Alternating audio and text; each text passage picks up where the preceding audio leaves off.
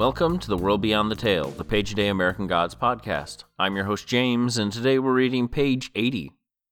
His shoulder. He felt each bullet strike. He collapsed across the steering wheel. The last explosion ended in darkness. I must be dreaming, thought Shadow, alone in the darkness. I think I just died.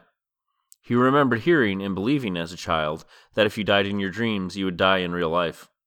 He did not feel dead. He opened his eyes experimentally.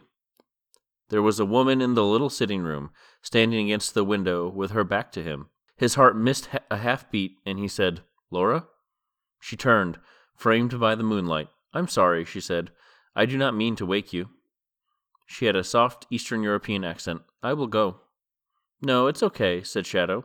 You didn't wake me. I had a dream. Yes, she said. You were crying out and moaning. Part of me wanted to wake you, but I thought, no, I should leave him. Her hair was pale and colorless in the moon's thin light. She wore a thin white cotton nightgown with a high lace neck and a hem that swept the ground. Shadow sat up entirely awake.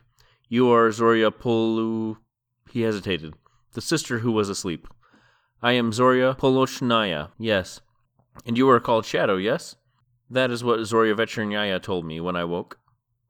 Yes, what were you looking at out there?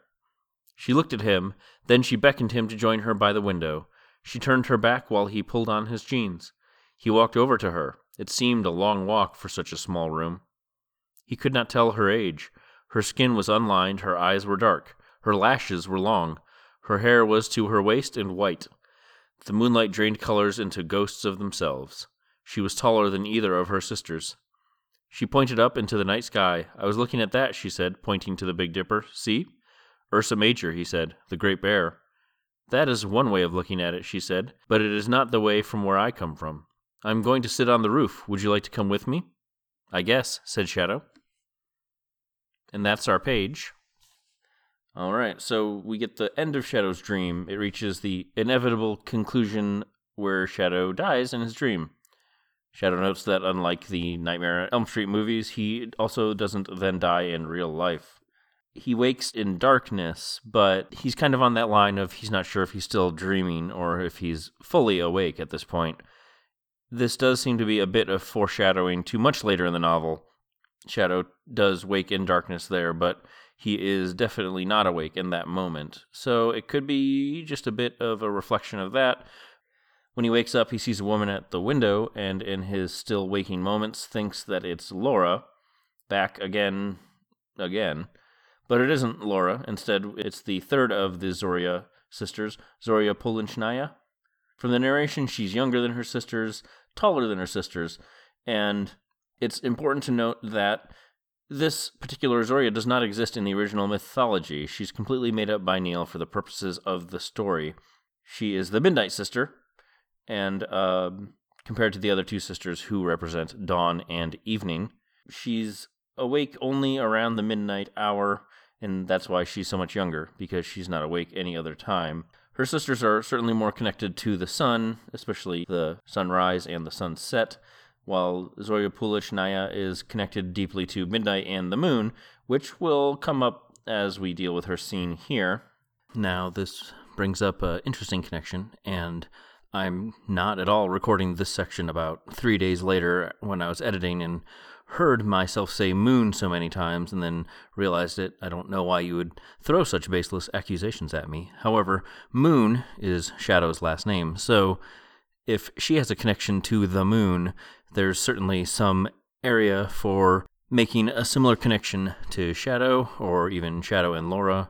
And we can, I guess, probably continue that discussion as the novel goes on, especially especially as we consider celestial bodies and other similar things Sweeney and his coins have the connection to the sun, of course, while Zorya Polunochnaya and her coin has a connection to the moon. I just felt like I should really hammer that point home, especially because I had, of course, remembered that Shadow's last name is Moon, and there's no reason for you to think otherwise. I have to mention that she was made up for the purposes of the story because I've read articles over the years that claim that she was not that she did appear in the original mythology as this or that or another thing, and she doesn't. There's no record in Slavic mythology of a third Zorya. There's just the two. She turns her back so her Shadow can pull on his pants, and I had to go back a page and look. There's no indication that he ever undressed. And I think this is just more of a continuation about what I talked about. Oh boy. Um when was it? I don't know. Everything kind of blurs together, but I think it was when uh, after Laura had left and Shadow went to talk to Wednesday, sometime around then, when at the Hotel America, Motel America, that there's not always a lot of description of every single bit of action in the novel, and I think this probably is true of a lot of writers, but I also don't think that I ever really noticed it before. So on the previous page, it does not talk about him undressing before climbing under the blanket. Maybe there's a blanket. Memory's bad. Anyway, it doesn't talk about it, but it's it's reasonable to assume that he would not sleep in his clothes. I guess I, well, I don't. So that makes sense. It's just odd that there was no there's no description of of that transpiring on the previous page, but there is a more specific reference to him getting dressed on this page, and I think it's Zorya Polunochnaya is is a character that Shadow has a weird sort of lust for, and I think we can talk about it a little bit more next page or maybe the page after. But it it stands out in a weird way. It's not as if there's a there's there's not a mythological reasoning for this. It's not like she's a Venus sort of goddess or or an Aphrodite or some other kind of love or even seduction goddess like Bilquis. She's completely made up. So I think it just kind of comes down to this is the first young woman Shadows dealt with extensively since he got out of prison. And I think I'm tipping my hand on my notes for a page or two away. So I guess for now I'll leave it at that. I might talk about that more later or I might not. I don't I don't honestly remember. I do love the line, the moonlight drained colors into ghosts of themselves. It's a great line, but it also describes why Zorya Polunochnaya uh, seems so mysterious both to Shadow and within the pages. He's getting his first look at her in in very natural lighting, in the reflection of the sun on the moon, and so he's not going to get a good idea for exactly what she looks like or even exactly what the colors of the room around her are. And keep this in mind because it's also a possible reference that he's still dreaming. When we get to the end of the chapter, we can discuss more if we think he was dreaming the whole time or if he did truly wake up. It's it's something to think about, and I just want to plant that seed now so we don't have to do all that catch up at the end of the week. I also noted that near to the end of the page, she points at the Big Dipper as what she is watching, and Shadow uses the Latin Ursa Major as well as the more or less literal translation, of the Great Bear. Zorya Polunochnaya notes that the constellation isn't known that way in her home country, and then invites Shadow up on the roof.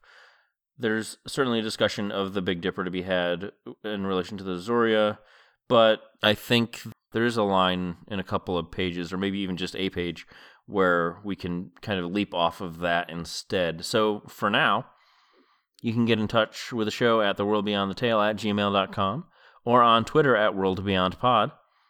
Thank you to Julian Granganage for his version of St. James Infirmary Blues, which we use as our theme song. And thank you for listening. I'll be back tomorrow with another page, and remember, only the gods are real.